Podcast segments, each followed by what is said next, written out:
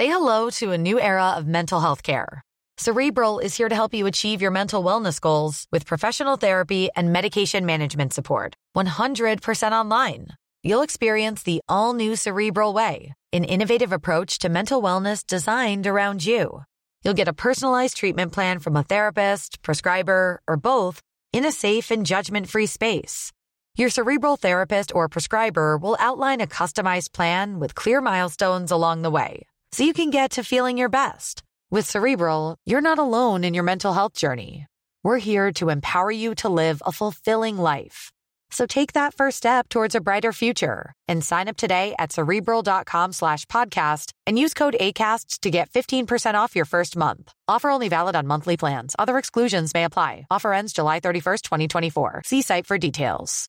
Millions of people have lost weight with personalized plans from Noom, like Evan, who can't stand salads and still lost 50 pounds. Salads, generally, for most people, are the easy button, right? For me, that wasn't an option. I never really was a salad guy. That's just not who I am. But Noom worked for me. Get your personalized plan today at Noom.com. Real Noom user compensated to provide their story. In four weeks, the typical Noom user can expect to lose one to two pounds per week. Individual results may vary. Hello and welcome to the World Soccer Talk podcast. My name is Christopher Harris. I'm joined by my co-host Kartik Krishnaiyer. Kartik, we've got a lot to get to. Uh, it's uh, recording this uh, before the, the season begins in France, in England, as far as the Premier, Premier League, uh, and there's other European leagues are fast approaching in terms of their kickoff times. There's been uh, so many preseason friendlies. There's been Leagues Cup. There's been Women's World Cup. There has been some major news on the TV streaming side of things, um, from both on the US soccer side and on uh, foreign leagues. So, so the, if you don't mind, Kartik, I, I want to start with a topic, and I'm probably going to throw you a curveball here, but I want to ask your opinions about Neymar.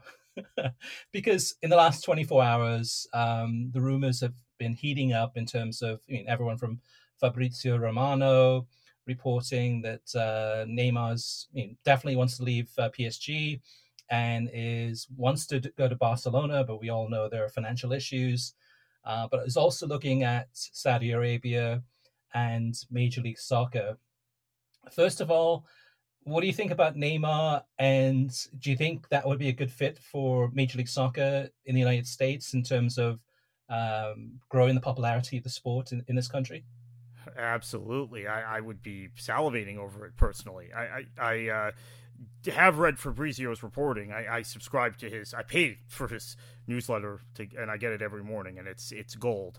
Uh, this is a kind of a shameless plug for Fabrizio, but he, he does a better job than anyone covering these these topics of transfers and, and finances also quite frankly so um, his contention fabrizio's contention is even obviously you mentioned barcelona there are also maybe potentially premier league clubs. Chelsea Boehly has a has kind of this marketing view of things and, and, and resale value of, view of things. The salary level is too high really for anyone outside of probably saudi arabia or mls which is something we talked about on a podcast i think now more than two months ago, Chris, right? We did a podcast about, and my, my premise was that it will be these two leagues that are in for um, the bigger talent uh, financially because of, of, of, that. Yeah, in terms of Neymar, absolutely. I, I, I, would love to see him in MLS. I'd actually probably be more excited about him than I, I, I am about Messi. That that's my opinion. We all have personal preferences. I know you probably disagree. I think Neymar is younger, He's a creative player. He's a unique player in that he is um, unbelievable one on one. He's a guy that generally it takes two or three guys hacking at to get the ball off of him. So it's going to really test MLS defenses. Are they going to be cynical in fouling? Uh, him. And then the other thing that makes me really excited about this, if it's LAFC, I want to see Neymar as a focal point of a club. I, I, feel like when he was at Barcelona, they had Messi and others, tail end of uh, of, of uh, uh, Xavi and Iniesta. They also had uh, Busquets, who was uh, at that time the best number six in the world. Uh, so he um, he's never had to carry a team. He goes to PSG. Cavani is the man. They clash, but then by the time Neymar, by the time Cavani's gone, Mbappe's there and then Messi joins. So I really want to see Neymar as a focal point of a team. I, I know people will say he's been the focal point of Brazil. Uh, Chris, you know me. I, I, the international men's game isn't my thing, so uh, I want to see him as a focal point of a club. I, hope this happens. I, I'm I'm actually pretty pretty fired up about it. I am too, but on the opposite side of the, the spectrum here. I, I mean, honestly, I think that uh, a lot of people, the way that they judge Neymar is, I think they're judging him from about 10 years ago when he was, I mean, even still with Brazil, he's still performing at a high level, really carrying that team through through qualifications, etc. But as far as a club player, uh, yes, he's 31, but to me, he's, he's an old 31. Lots of injuries, very injury prone. Uh, yes, he does get hacked a lot. He's definitely you mean, the type of player that likes to dribble and show the skill. And uh, other teams, opposing teams, will will try to cut that out.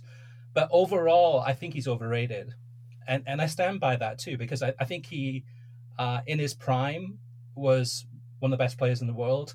He's no longer in his prime. I, I mean, having watched him play with PSG, um, you know I mean just that it still has a lot of the same attributes, which I, I don't think would translate well to an American audience, which is diving, which is kind of basically uh, fake injuries just to try to win, win, win a free kick or or to win a penalty, and those are the types of attributes that I, I don't think uh, I, I hate personally, and, and it's a player that is not as his prime. Um, he's not going to move the needle like Messi did um, Messi has done in terms of the number of subscriptions.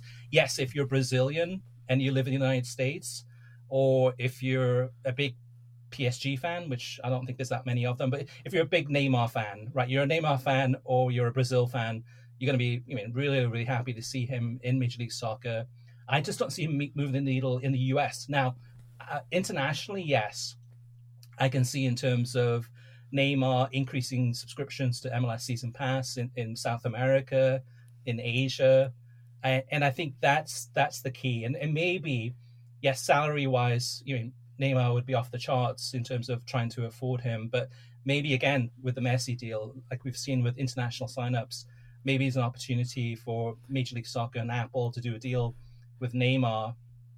Um, and it may not be now; it might be ne- next next year or or the, on the winter for a deal to I mean carve out some of those international subscriptions and give him an opportunity to to make a ton of money that way. But yeah, I I would not be excited. I, I know so outside of Orlando, Kartik, know Orlando's got a massive Brazilian population. Outside of Orlando, where in the US would a large Brazilian contingent be coming out in droves to see him play uh, and, and buy tickets? Uh, the Boston area, uh, South Florida. Obviously, South Florida already has um, uh, has Messi and, and, Busquets and company on their MLS team.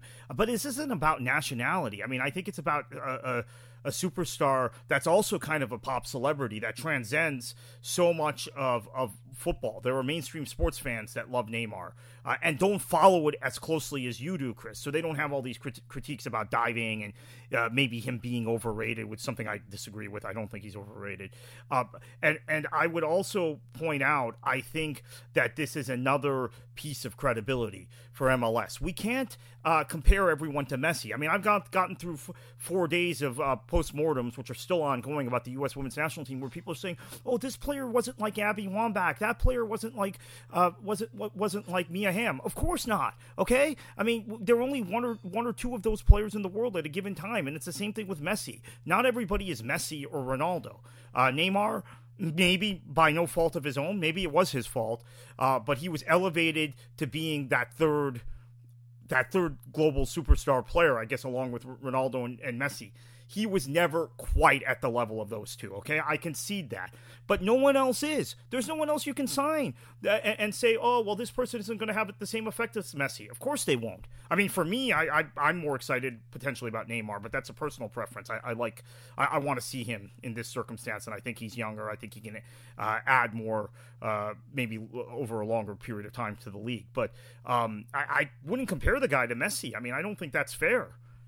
Yeah, and it's not me comparing him to Messi. It's actually a lot of people out there that are putting him on the same level as, as Messi, saying that he's just as good or one of the best players in the world or in, in the top three with Ronaldo. Uh, I don't think he's in the top three. I mean, me personally, I would love to see Major League Soccer uh, it's not going to happen anytime soon. But Major League Soccer going for uh, Vinicius Junior, someone who's younger, who's faster, um, who I mean, to me at this point in time is more talented than Neymar, a, a different position, a different type of player. But that's the type of player that Major League Soccer, if they are going to go for a Brazilian, go for somebody that's younger rather than again he's 31 Neymar. But to me, he he seems if watching him play, he looks a lot lot more I mean older than, than 31. I think overall though, Kartik, um, just having the conversation about Neymar possibly coming to Major League Soccer just goes to show how big of a deal this Apple deal is and uh, how it is, I think, opening the eyes of other players. I, I just would like to see them bring trying to bring in more younger stars, uh, which they are from South America uh, and Central America, and and but younger stars that are, are, proven younger stars that are going to have a long uh, roadmap uh, playing in, in this league. On a different topic, Kartik, uh, coming up this weekend, uh, of course, we've got the Premier League and, and the French League, etc. Um, but one of the big topics coming up, out uh, that we'll all be witnessing, I'm sure, in different ways, uh, whether watching the games live or, or on replay or, or, just reading about it, is the the Premier, Premier League and the PGMOL uh, coming up with this this the new standards in terms of trying to um, add time on just as we've seen during the World Cup. And basically, rather than games ending usually about five minutes, five minutes injury time, some of these games are going to have as much as ten minutes or more of injury time. They're going to be adding up every little little thing.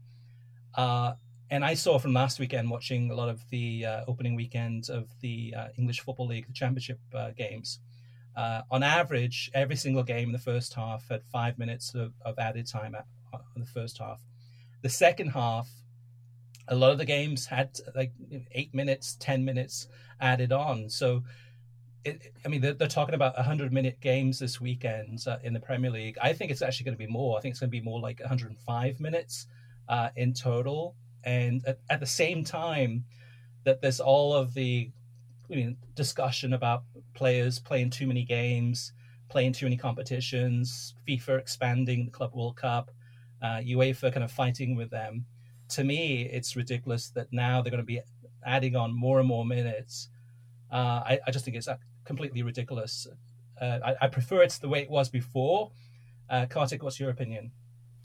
Yeah, uh, the first week of the Women's World Cup, those of you who follow me on Twitter probably saw me tweeting that this is ridiculous because I think this is a standard. You're right. It was first implemented in the Men's World Cup by FIFA, now implemented in the Women's World Cup, uh, apparently in the Club World Cup too, which I hadn't, uh, um, which I didn't pay much attention to. But now in the Women's World Cup and now the PGM OL in in Britain in England has uh, has taken the same standard. So if you people, uh, those of you who follow me on Twitter, saw uh, me just angry, saying this is ridiculous. Why are we having five or six minutes of stoppage time at the end of each first half? Uh, many of the Women's World Cup games have been 11, 12, 13 minutes of stoppage time uh, after uh, in the second half, meaning about 20 minutes of stoppage time of the game, 110 minute match. And I was venting about it. I know it's been very difficult for Fox and Telemundo for their programming windows. But guess what? We're now three weeks into that tournament. And Chris, I got used to it. I'm just now it's now second nature to me. Okay, we're at the end of the first half between England and Colombia the other day. I know there's going to be a lot of stoppage time. I've kind of psychologically built it into my mind. Same thing at the end of that game. Obviously, that game went to penalty, so that may be a bad example. But in, in all of these matches uh, in the Women's World Cup, it's happened. It's now the standard in England. Um, so I think I'm used to it because of the Women's World Cup. I think I, I that doesn't mean I'm happy about it, and I think for uh, what we cover, media, uh, television, and streaming, it's particularly problematic for linear television and fitting these matches inside a window. And as I said, Fox and Telemundo have had to juggle stuff during uh, the Women's World Cup. And in fact, um, beginning of the tournament, I was just taping the matches. Then uh, I, I, began to have to build in even before the group stage ended. Okay, let me uh, let me tape the next program also because this thing is going to go over two hours over the window. I think that's just something linear television is going to have to deal with. Now, this is another case for streaming, right? Because streaming doesn't have those windows. Streaming, it can be two hours and five minutes, two hours and 10 minutes on Peacock or on uh, Paramount Plus or whatever. Uh, I guess we're talking about England, so we're talking about Peacock specifically and ESPN Plus for the championship. Uh, it's another uh, advantage for streaming over linear. Uh, from our perspective, I think that's the important takeaway. Absolutely. I think from the first weekend of the Premier League uh, for the 2023 24 season, this weekend, it's not going to be as much of an issue in terms of uh, games bumping up against each other because precisely because of what, of what you said with uh, with Peacock. Most of the games this weekend are on Peacock, but on other weekends it's going to be an issue because if you have a 7:30 a.m. Eastern game starting on a Saturday morning and it's between whatever teams, and that game traditionally and usually ends with injury time about 9:50 uh, a.m. and then there's a, a 10 a.m. kickoff, uh, maybe on that same channel on, on USA Network. Well, now with the new rules, and, and Howard Webb says he's not changing it. it. It's here to stay. This this is happening. I mean, nothing's going to change. So with those games, if they do have an extra 10 to 15 minutes of uh, added time added on for everything from injuries to time wasting, mostly time wasting, then there's going to be an issue because those games that that 7:30 a.m. kickoff may not be finished by 10 a.m. Uh, Eastern, or might just finish right before it. Meanwhile, NBC Sports has to figure out, okay, we haven't gone to commercials yet, uh, and then the kickoff is at 10 a.m. Now, the 10, 10 a.m. kickoff, what they could do is delay it slightly, right? Delay it, maybe showing it a few couple of minutes later uh, to try to fit those commercials in, and then for all of us who might be listening to the game on radio or on on watching it on social media in terms of updates are going to find out what happens before we actually see it on television.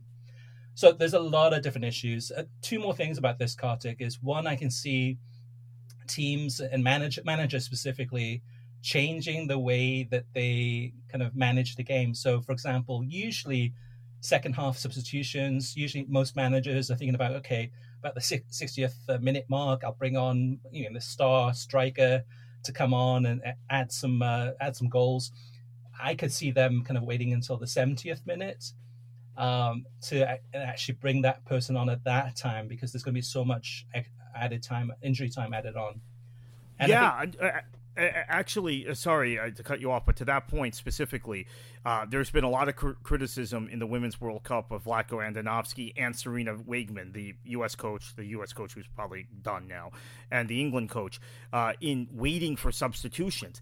I actually have pushed back, saying even though I, I have my own questions about their substitutions and when they were made, uh, I think they were made as late as they were, and and I think probably they're having this debate in other countries too that are in the Women's World Cup because of that specific uh, thing you're saying. Mm-hmm. Because mm-hmm. after the first match of the tournament, we realized, okay, there's going to be an additional 10 minutes or 15 minutes of stoppage time, all told. Why make a substitution in the 60th minute uh, when now you, are going to need that person to have uh, fresher legs longer? Let's make it in the 75th minute instead. It has definitely affected the Women's World Cup. It will affect the Premier League. I have no, no, no doubt about that, Chris. I think you're making a great point because we've already seen it in practice at the World Cup. Yeah, and I think the last thing on that one is that uh, I think it's going to actually help the teams that are fitter.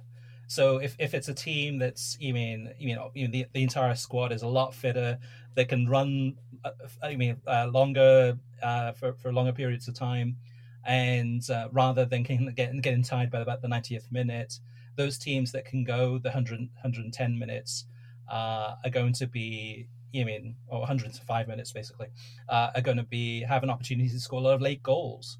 Um, so it is going to be very, very different, and I can I can guarantee you there's going to be a whole bunch of people complaining this weekend because I mean, from from me watching uh, the the actual championship last weekend, you watching the Women's World Cup, you kind of see the differences it has on the game. It is a big change, and there's going to be a lot of upset people out there. But but to me, I think it's just absolutely ridiculous now, Kartik, uh, let's see what else we can talk about. Well, the other big news uh, we've we talked about Messi, we talked about Neymar. Uh, big news for the U.S. Open Cup and the U.S. Open Cup.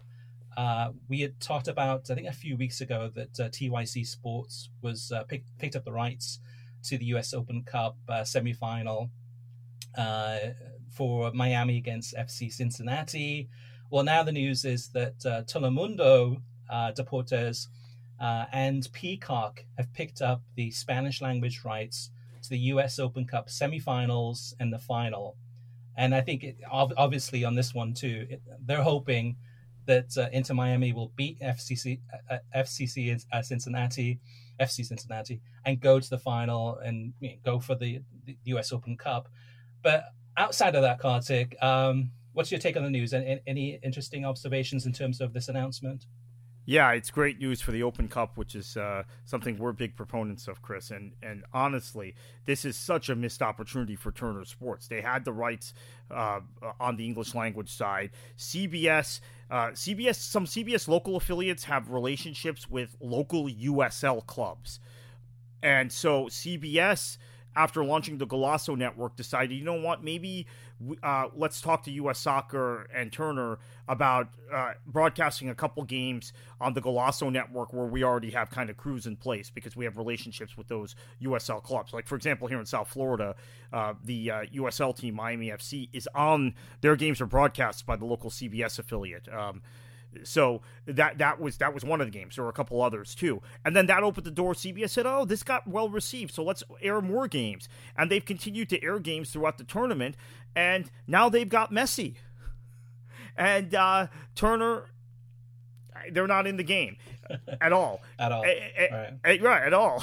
right. And Telemundo and NBC now have this interest. Global rights deal, as you mentioned, for the Open Cup. And um, this is fantastic also because U.S. soccer took the rights back from some and MLS, and now they are able to monetize their own property, which was something they couldn't do for years. I love the irony of MLS getting Messi, but U.S. soccer, who in my opinion have been screwed for years by MLS through through their media rights deals, now finally being empowered and and being able to monetize this. And I've heard that's happened on the sponsorship side too, by the way. That's probably a conversation for another day. But uh, this is fantastic news. I'm, I'm thrilled about it. And the, the other thing to uh, to add to this too for uh, for viewers is that I'm, I'm sure this is going to happen, but Andres Cantor would be the commentator for those Inter Miami games.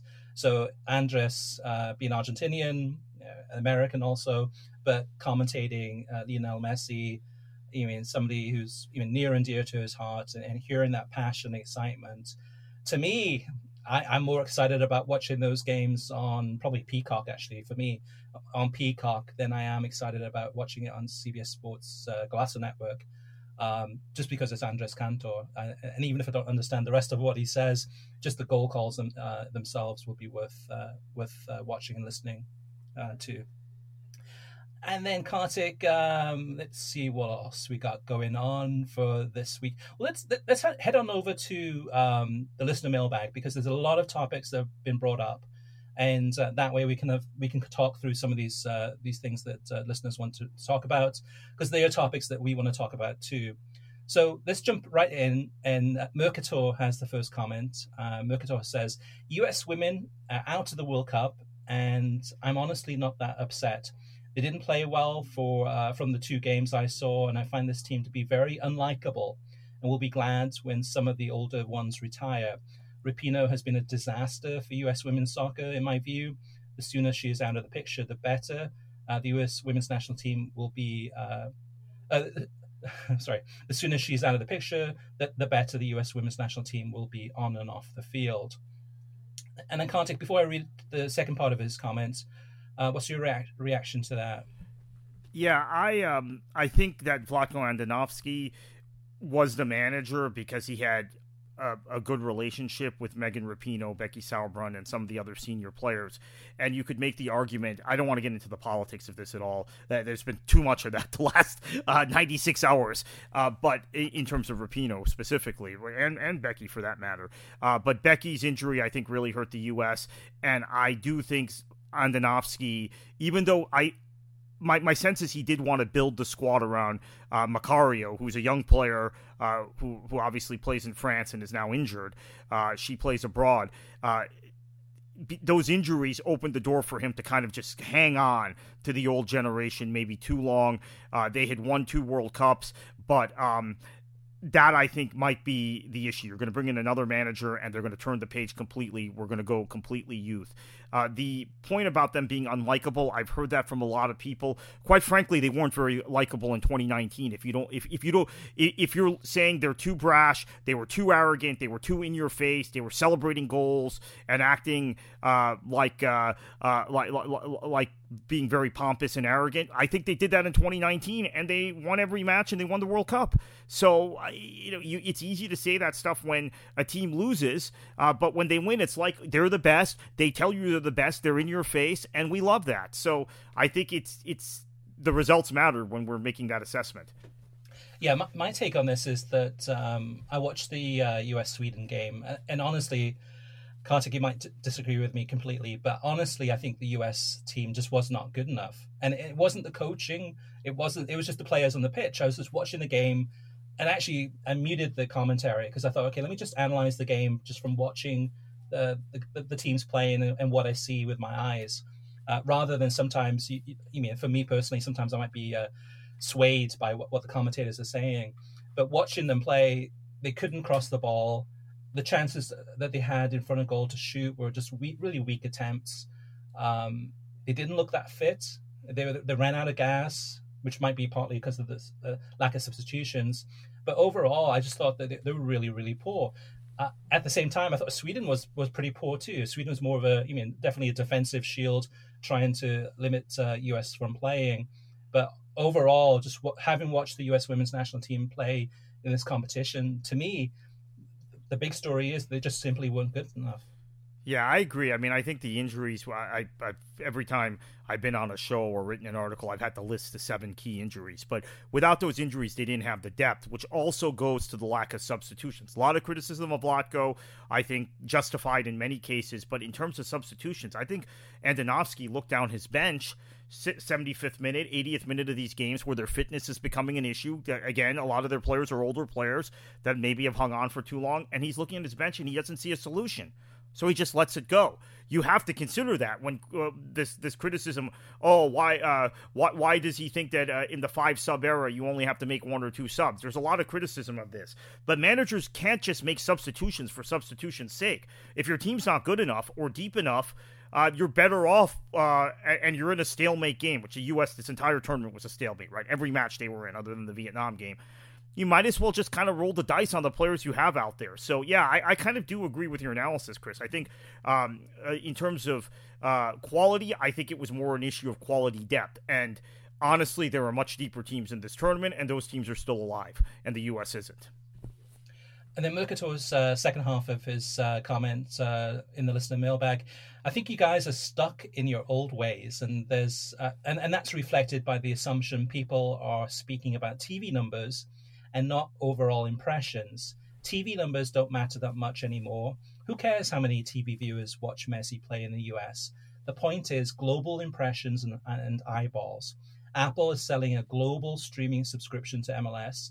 Why on earth uh, would they would they go about and, and share uh, what their TV numbers are in the US? It's not 1980. Having a billion impressions on TikTok is more valuable than an, another 100,000 people tuning in on TV, and the subscription numbers are 100% ir- irrelevant to Apple's overall business. So I've got some comments on this one.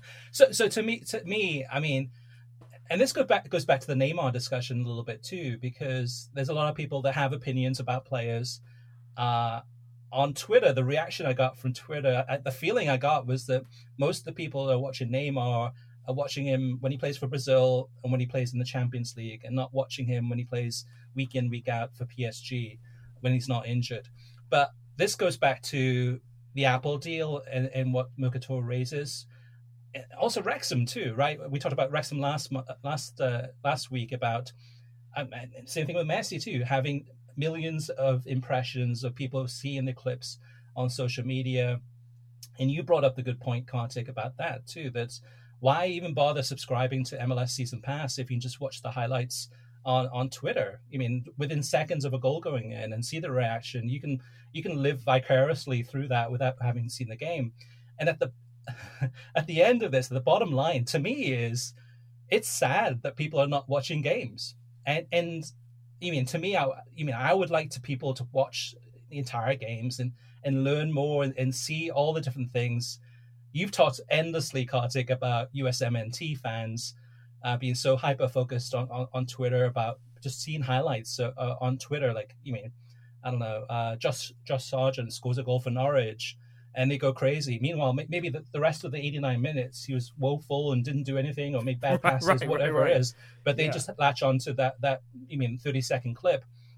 The one more thing I would say about say about this too is that. Um, Mercator says it doesn't really matter about uh, number of subscriptions, etc. It's all about impressions. Well, it does matter because Apple and Major League Soccer have gone to, the global deal where it's based on the number of subscriptions. So MLS is incentivized to increase the number number of subscriptions. They have a base price. They're getting 250 million dollars a year from Apple for a global deal, which globally that's not much. Globally, that that's if if that was just the US, fantastic. But this is a global deal, and MLS will get more money based on the number of subscriptions uh, they get. And if people are watching it on social media and the impressions are through the millions, but if people are not signing up to actually watch MLS Season Pass, then there's a big problem. Okay, Kartik. Uh, next up is Raquel. Raquel says, I have to say, despite the US women's national team exit, this has been a spectacular World, Women's World Cup, one of the most competitive I've seen.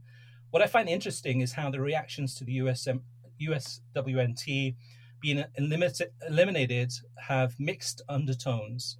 A lot of it is toxic, I should say, most of them having nothing to do with soccer and everything to do with political identity or cultural differences. This is not new. This is uh, not 2019, and the vibes in 2023 are so different. It's become more magnified and frenzied. It's super eye opening and bleak. All power to the ladies because the culture may uh, make it rough uh, for them these coming months. And Kartik, I think in a way too, this actually goes back into the social media point of view, right? Is people are living their lives on social media, probably not watching the games, seeing, you know, whether it's uh, memes or all sorts of different things, and just going off and not actually watching the games and giving their own opinions uh, based on, on what they've seen. They're, they're just going off what other people say, you know, what, what their personal beliefs are which can be very toxic. Um, I think you, you've kind of encountered this too, Kartik, on social media in terms of just the, the toxic, toxicity uh, aimed at you for having an opinion that is uh, is different than others. What's your yeah. take? Yeah, no, I completely agree, and that's uh, social media. Just like those little highlight clips. Sometimes my opinion about this sport are different than others because I'm actually watching games and not just basing it on on, on uh, isolated highlight clips, which make, by the way, are, are, designed to make every player look good. That that's being highlighted, um, and so. Say hello to a new era of mental health care. Cerebral is here to help you achieve your mental wellness goals with professional therapy and medication management support. 100% online. You'll experience the all new Cerebral Way, an innovative approach to mental wellness designed around you. You'll get a personalized treatment plan from a therapist, prescriber, or both in a safe and judgment free space. Your cerebral therapist or prescriber will outline a customized plan with clear milestones along the way so you can get to feeling your best. With Cerebral, you're not alone in your mental health journey. We're here to empower you to live a fulfilling life. So take that first step towards a brighter future and sign up today at cerebral.com slash podcast and use code ACasts to get 15% off your first month. Offer only valid on monthly plans. Other exclusions may apply. Offer ends July 31st, 2024. See site for details. Tired of ads barging into your favorite news podcasts? Good news. Ad-free listening is available on Amazon Music for all the music plus top podcasts included with your Prime membership. Stay up to date on everything newsworthy by downloading the Amazon Music app for free or go to amazon.com slash news ad free. That's amazon.com slash news ad free to catch up on the latest episodes without the ads. Hey, I'm Ryan Reynolds. Recently, I asked Mint Mobile's legal team if big wireless companies are allowed to raise prices due to inflation. They said yes. And then when I asked if raising prices technically violates those onerous two-year contracts, they said, what the f*** are you talking about, you insane Hollywood ass?" So to recap, we're cutting the price of Mint Unlimited from $30 a month to just $15 a month. Give it a try at mintmobile.com slash switch. $45 upfront for three months plus taxes and fees. Promo for new customers for limited time. Unlimited more than 40 gigabytes per month. Slows. Full terms at mintmobile.com.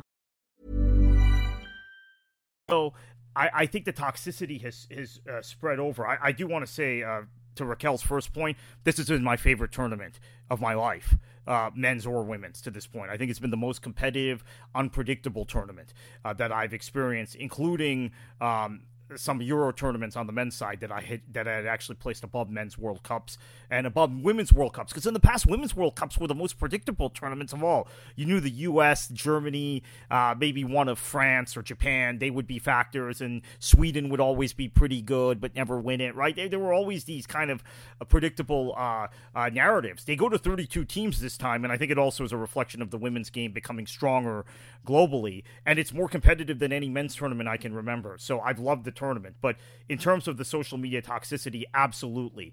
And this is also what happens when um, politics gets involved and you have a situation where the political and cultural side of the United States is polarized beyond recognition, right? It wasn't like this 10 years ago. And you have a situation where this women's national team has been so successful and so as maybe we talked about in response to Mercator's comment, in your face in the past. 2019, they were in your face. Uh, they were arrogant and they backed up that arrogance that it became very easy for the other side to poke holes in them. This all having been said, Chris, earlier in the tournament, I was concerned. My God, the country's divided. We're polarized. There are people in the media who are uh, uh, uh really kind of uh, uh, urinating all over the U.S. Uh, women's national team, for lack of a better term. But then, if you consider how many people were watching on Fox and, and Telemundo throughout the tournament, given the start times of the games, it didn't really impact viewership or fandom. I mean, the impact is now that they're out. But I think a lot of that stuff on social media was just noise. It was social media. It was uh, the most polarizing figures in our society who have an outsized voice on social media, amplifying their voice, but they weren't going to watch the games anyway, and they had no influence to stop people who do watch the games and do like soccer and do like the U.S. women from watching these games.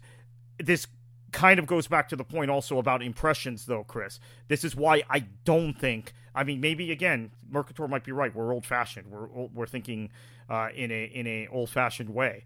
But uh, I do think television ratings and numbers watching matches still matter and maybe the tweets of uh, of conservative shock jocks attacking Megan Rapinoe and attacking uh, um, U.S. players for various things uh, got hundreds of thousands of impressions. Maybe it got millions of impressions, but it didn't affect the television viewership for this tournament, at least for the U.S. games. Didn't affect interest among actual soccer fans. So uh, I think that, that that's something we have to consider, and that tells us that kind of the, the model of, of watching television ratings and who's watching on linear, who's watching on streaming is still um, kind of a contemporary thing that's important. Yeah, at, the end of the day, I think there's always that base, that base of uh, soccer fans who will support the U.S. women's national team, and, and it's a massive base, right? It's you mean we've seen it from the numbers. Um, even the, I think the lowest amount of people watching um, U.S. games this uh, this uh, Women's World Cup thus far for an individual U.S. women's game has been like what about 2.5 million, but there's been 2.5 and, and and much much higher, less than 10 million, but but in terms of the viewership there, but um, and those games, the 2.5 million game, that was a 3 a.m. Eastern time kickoff. Let's not forget right in the middle of the night exactly i, I think I mean, to me that personally this is the last women's world cup under the fox deal um, the 2022 men's world cup was the last deal for for fox also so the, the, the next world cup uh, bidding will start soon hopefully there'll be bidding but I, I would almost like i mean to me i think this women's world cup would be so much different if we had a really quality broadcaster uh, that would address some of these issues, would have serious conversations, would dive into these things, and something that would be worth watching rather than talking heads spouting out basically non- nonsense for the most part, uh, talking about players' emotions and, and, and you mean things rather than focusing on you mean stats and metrics things that you can actually measure. They're talking about kind of the, the feelings part of it. I, I just think that it'd be so good to just cleanse this whole thing. And for the next right cycle, for the women's and and uh, the men's World Cups, is to have different broadcasters that are going to actually treat this tournament much better than than what Fox Sports has done. All right, let's move on to uh, NPOB one, and this is in regards to kind of the powerhouse powerhouse discussion in Major League Soccer and Inter Miami being a powerhouse now, powerhouse team is good news. You mentioned Neymar possibly coming to LAFC, that would be a powerhouse too. Um, so NPOB one says, remember when Atlanta United was a super club? If there was a higher salary cap and owners broke away from some, you instantly well, I, I guess I'm sorry. If you, if there was a higher salary cap and owners broke away from yeah some, you instantly will have super teams. NISA working with USL would be great. Leagues need to align to hold back MLS influence. Imagine a Wrexham local uh, club story in the US. Chris says, uh, even though this is not soccer related, I wanted to let you know um, that a few weeks ago, the CW acquired the rights to air NASCAR Xfinity Series races beginning in 2025 in a deal that sees every race on over the air television. This is in addition to existing rights they have with uh, LIV Golf and ACC football and basketball.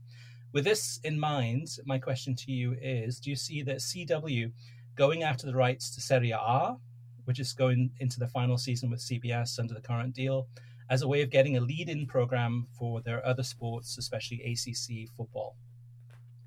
I think it's too niche. I mean, I think Serie A yeah, is too niche. Yeah. Um, and the, and the right and the right fee was too expensive last time. I think. I mean, CBS really. Uh, uh, I, I, I, guess the football term, at least in terms of transfers, I'm thinking transfers because of the time of year we're at, would be tapping up uh, the market. I, I, think they overpaid for Serie A, quite frankly. Yeah, and and that uh, makes me think of actually one news item I forgot to mention at, at the beginning of, of the uh, podcast is that uh, we broke the news this week that Saudi Arabia, uh, the Saudi Arabia Pro League, uh, the rights have been acquired by Fox Sports. So both on the English side and on the Spanish side with Fox Deportes. So that deal starts this weekend. Um, that's the CW. I could have seen as possibly having a conversation about that, think saying, "Hey, we can bring these games over the air. We've got a streaming app. We can actually broadcast uh, maybe the games featuring Ronaldo." I'm sure there would have been question marks whether or not the uh, it's just another app, again for for soccer fans to be concerned with. But I could have seen that as a possibility. But I think Serie A definitely is uh, is a too niche. Yeah, uh, and, I, and, let me just point out because I know we'll get criticism, Chris. I, I, actually think Serie A was the best league in Europe last year. I'm saying, and Chris, I think is saying also, it's too niche for the television audience in the United States. It's not a niche league. It's, in my right. opinion, I, I think maybe the Premier League uh, or, or La Liga will overtake it again this season. But last season, I think it was the best league in the world. But it that, that doesn't translate to TV numbers in the U.S. You, that just has to be accepted. They're not. Serie A is pretty bad at business, quite frankly, and bad at marketing itself. Yeah, and the Saudi Arabian league too. I, I think actually twice on this podcast uh, in the last few months, uh, we projected that Fox Sports would be the most likely uh, put, a company to acquire those rights, um, partly because of lack of ethics and mor- uh, morals um, but also that I mean they definitely got in bed with Qatar for the World Cup, and I could see them easily getting into bed with Saudi Arabia with some sponsorship deals, etc. And this is their this is their lead into that. So, um, so that that that came true. Robert says, I do not follow Liga MX, uh, so um, for me it's surprising the gap between the top teams that I know and most of the league. MLS hammers some of the teams and got beaten by the top clubs. And this is an article too, Robert, that we had uh, at worldsoccertalk.com this week, talking about Leagues Cup and and uh, how it's been going so far with attendances uh, lower than most of the um, the summer European to- um, friendly tournaments. Uh, I'm sure ticket revenue is way high um, based on um, increased t- ticket prices. But um, one of the questions was about the, the Liga MX teams. And one of the analysts who, uh, Walter Franco, who, who uh, uh, we included his quotes in the article, he was saying that that uh, basically kind of the middle pack of uh, Liga MX to the bottom are definitely weaker than than most Major League Soccer teams, but it's those top tier teams that are definitely uh, above a lot of the MLS teams. So uh, teams such as Club America, Chivas, Tigres, uh, Monterrey. Now with this Leagues Cup, uh, actually most of those teams have been knocked out. I think Monterrey and uh, Querétaro are the only teams available uh, in the tournament from Leagues Cup that are still Liga MX teams. Uh, and Club America got knocked out on penalty kicks. I think uh, I think Tigres got knocked out on penalty kicks too, but uh, to Monterrey. So Mont- Monterrey and Querétaro are the two big ones. So we'll see how far they get uh, in this competition that's in the quarterfinal stages. Dave says, thanks for the content, always enjoyable. Uh, a few reactions. Hopefully, people just misspoke or were misquoted in your example claims about Leagues Cup viewership. If they believe what they said, it's an indictment of their uh, numeracy and logical abilities. I am convinced there is. Uh, I am not convinced there's much loss of World Cup viewership due to Leagues Cup. World Cup and Leagues Cup both need casual fans to generate high numbers. USWNT playing while most uh, people are awake uh, drew strong viewership, but non-US national teams playing while most people were asleep was never likely to catch on with casual fans in the US. The World Cup has been of excellent caliber so far but you raised a fair point that not too many people in the US will have noticed.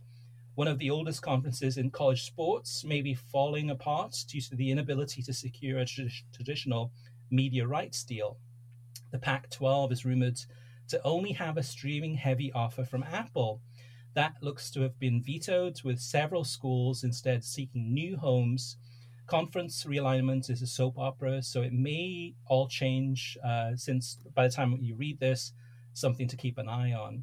And Kartik, you mean I don't know much about college sports. You do, but what is it? What does it say that uh, a lot of these um, college uh, teams are reluctant or hesitant to do a deal with Apple for, for streaming rights to broadcast their games?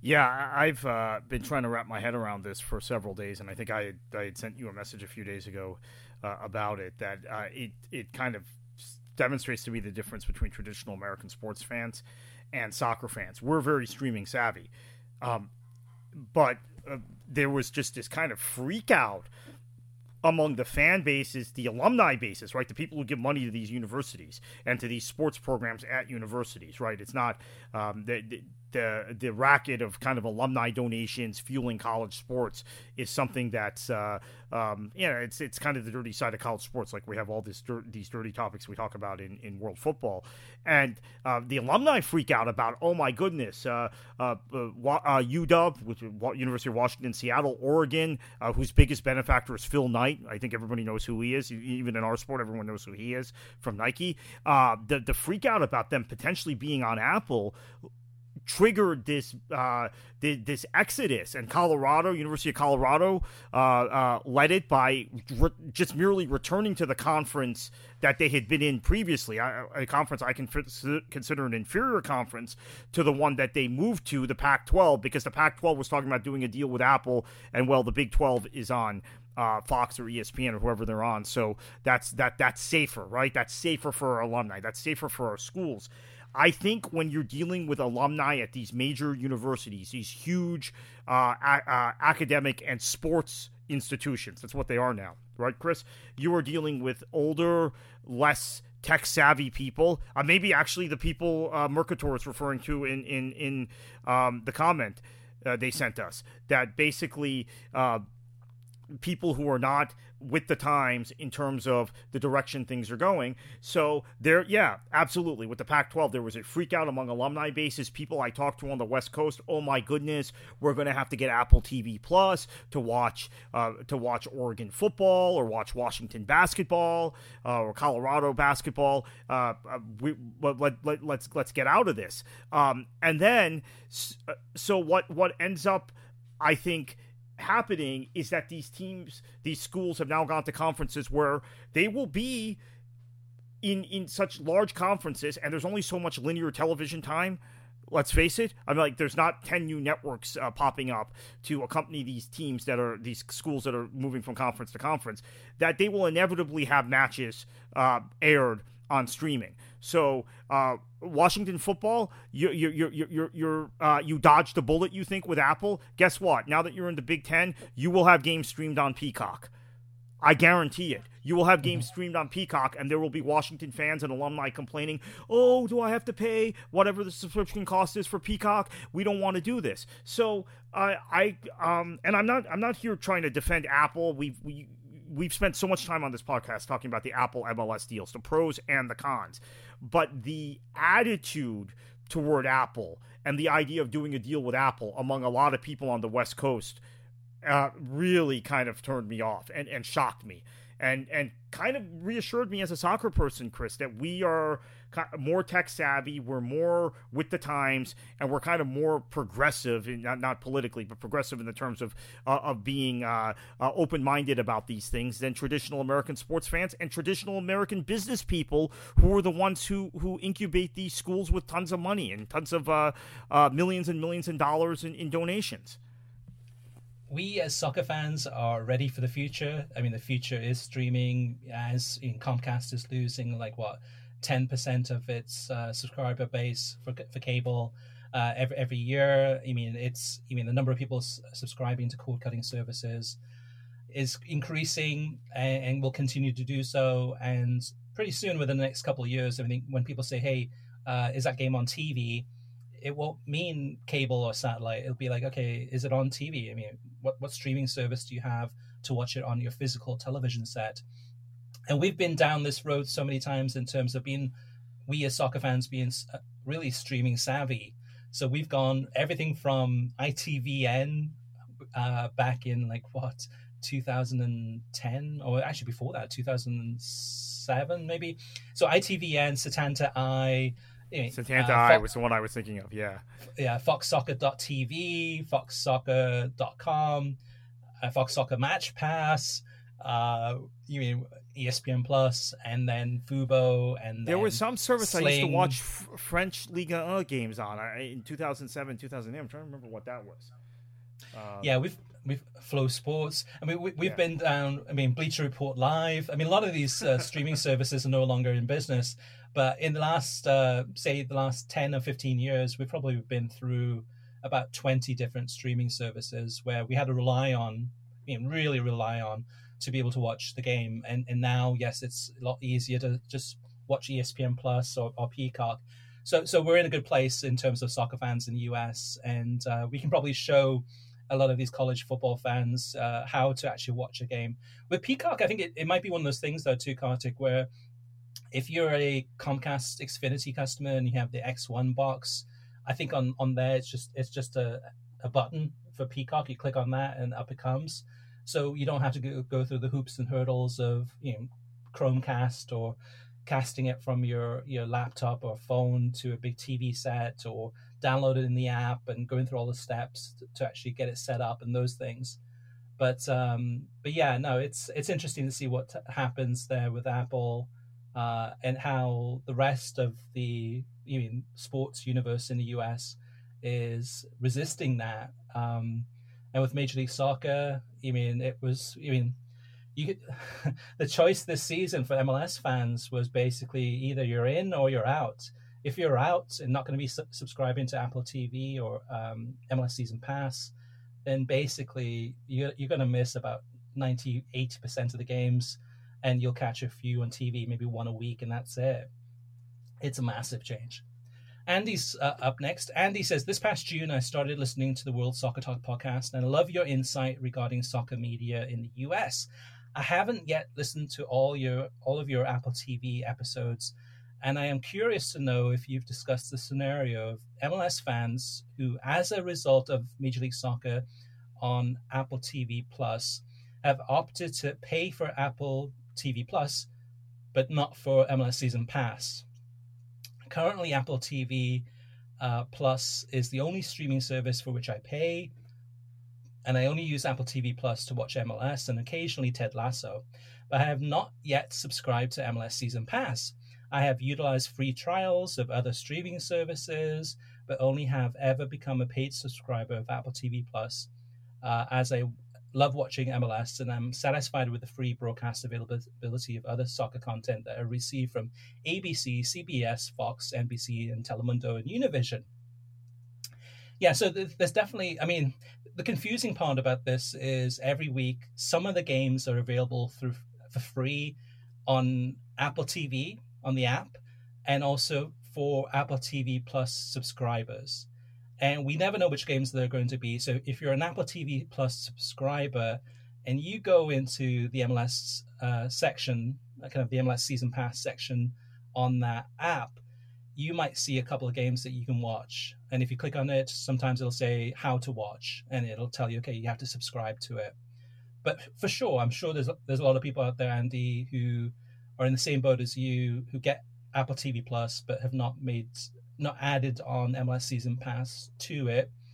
Um, if you're already in that ecosystem with Apple TV Plus and you're used to watching a lot of the great movies and, and shows on Apple TV Plus, um, I mean, it's so much easier to add on MLS Season Pass there than it is for somebody that's never used it before and has to figure out all the differences because it is confusing. And we've gone through endless detail on this podcast and on the website and on social media and answering questions in the comments section at worldsoccertalk.com. Endless, endless, endless. It, it is confusing, but but you're like 95% of the way there. That last 5% is subscribing to MLS Season Pass. And if you like what you've seen, go ahead and do it. I mean, you can do it on a monthly basis. You don't have to subscribe for the whole season. Um, so it's up to you. Last but not least, Martin says, uh, "Do you know of any plans for ESPN Plus to increase the amount of Bundesliga 2 games they will air. Usually one game on Friday, one game on Saturday, or one game on Sunday this year. Uh, it's frustrating when a network or app platform has the rights to games but does not air the majority of them, even with zero co- commentary. Uh, that would be preferable to none at all. And the answer to this question is uh, it's the same as before. Um, so it looks like to, it looks like it's basically one to two games a weekend, probably more of an average of two games a weekend. ESPN Plus's policy is that they're not going to put out content with no commentary. They want to have, you know, if someone tuning in, they want to at least have a commentator calling the game in, in English. They're not just going to show it, uh, put it out there.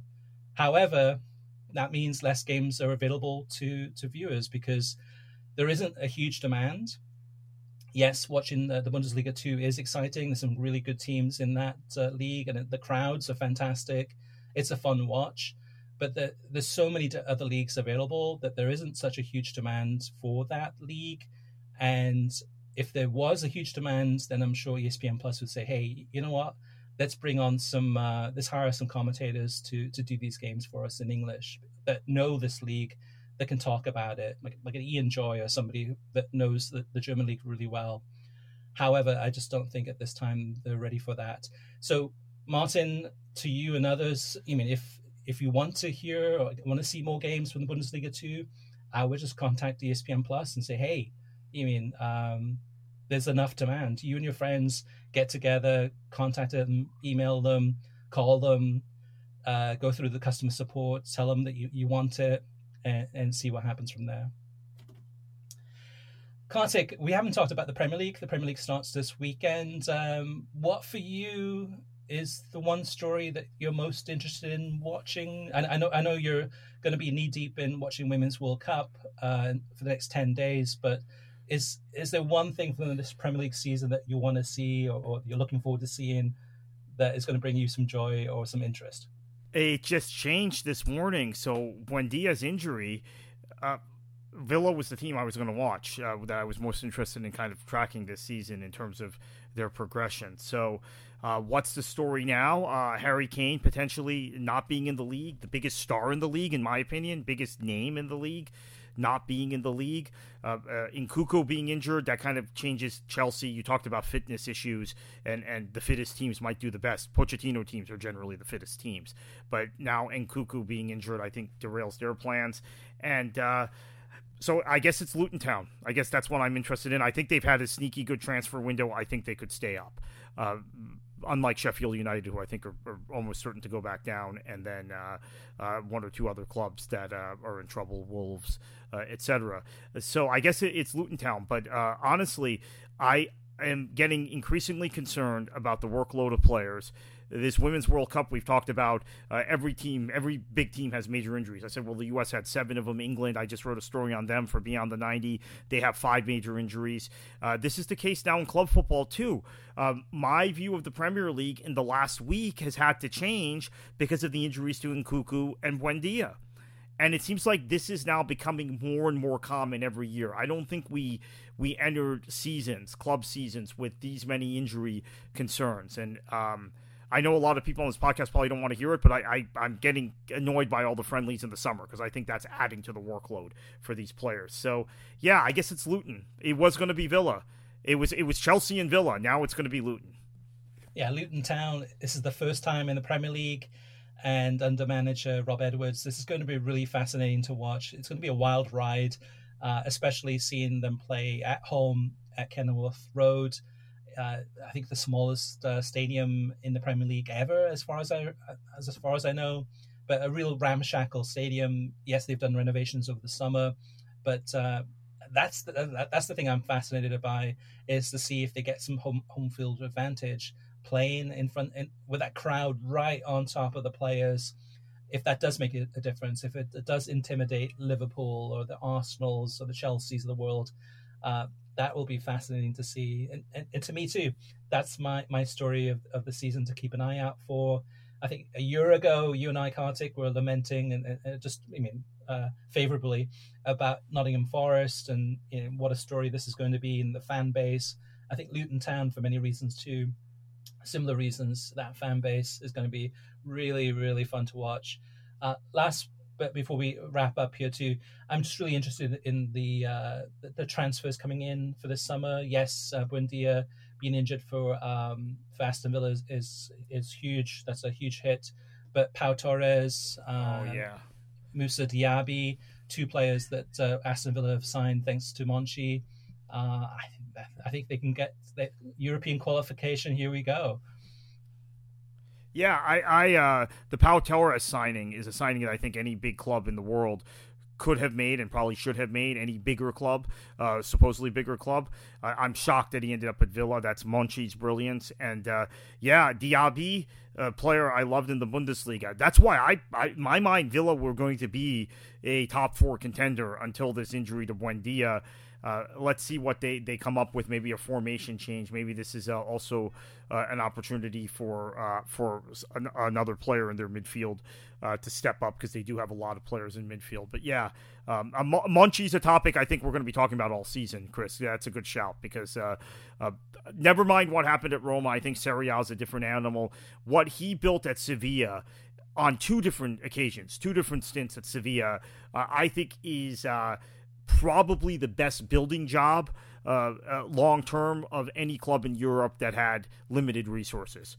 Uh, it, it, it's just amazing, and now he's taken it to a club with more uh, with more resources in Villa, and the first summer has struck gold. I think in the two occasions you mentioned, uh, and as I said, I really believe this is why even on my fantasy draft the other day, uh, we're, we're, sitting there, no one's taking defenders in the first couple rounds, and I, I, I reached and I got Pau Torres in the third round because I thought, you know what, if there's going to be any central central defender in in uh, this league that stands out this year, it's this guy, and he's actually at Villa. He's not at Chelsea or City or Arsenal. So yeah, I, I, am really high on on Monchi and Villa. We also have one more voicemail, which I'll play at the end of this uh, podcast. We didn't get have time to fit it into the listener mailbag se- segment, but that is from Raymond. And uh, Kartik, for any listeners out there who do want to tune in uh, and, and share their feedback with us, uh, for us to read out those listener mailbag comments, get in touch with us. We'd love to read those out uh, through the website, which is worldsoccertalk.com. Click on podcasts and leave your comments in the latest uh, thread there. Uh, we also have uh, email. You can email us at web at worldsoccertalk.com, facebook.com slash worldsoccertalk. You can send us a message there. youtube.com slash worldsoccertalk. You can post your comments on, on the videos there. And then last but not least, um, Twitter at well, actually X at worldsoccertalk.com. still still doesn't roll off the tongue. And, and Kartik, uh, what's going on at Beyond the 90 and, and uh, where can listeners find you? Yeah, beyond the 90, and it, we're just reacting to our readers and what people wanted. Uh, heavy w- women's World Cup coverage. We're covering a little bit of Europe, a little bit of lower division soccer in the U.S. at the same time, but really, uh, until Women's World Cup is over, uh, it's Women's World Cup talk over at Beyond the 90. And of course, you can find me on uh, on X.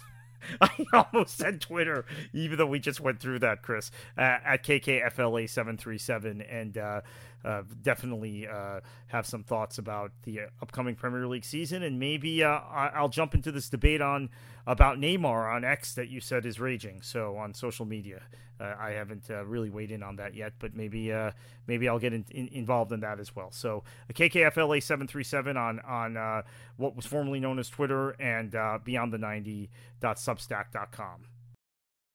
I just want to say you guys have the greatest show ever, and I hope all of the American soccer people listen to your show um, because it is the best, and you don't discriminate or nothing like I'm saying. You tell like it is, hands down. I love you guys, and uh, I'm glad there was a show like this so an American audience get educated instead of the propaganda that a lot of the um, traditional sports television presents soccer. And uh, thank you for listening to me. Bye.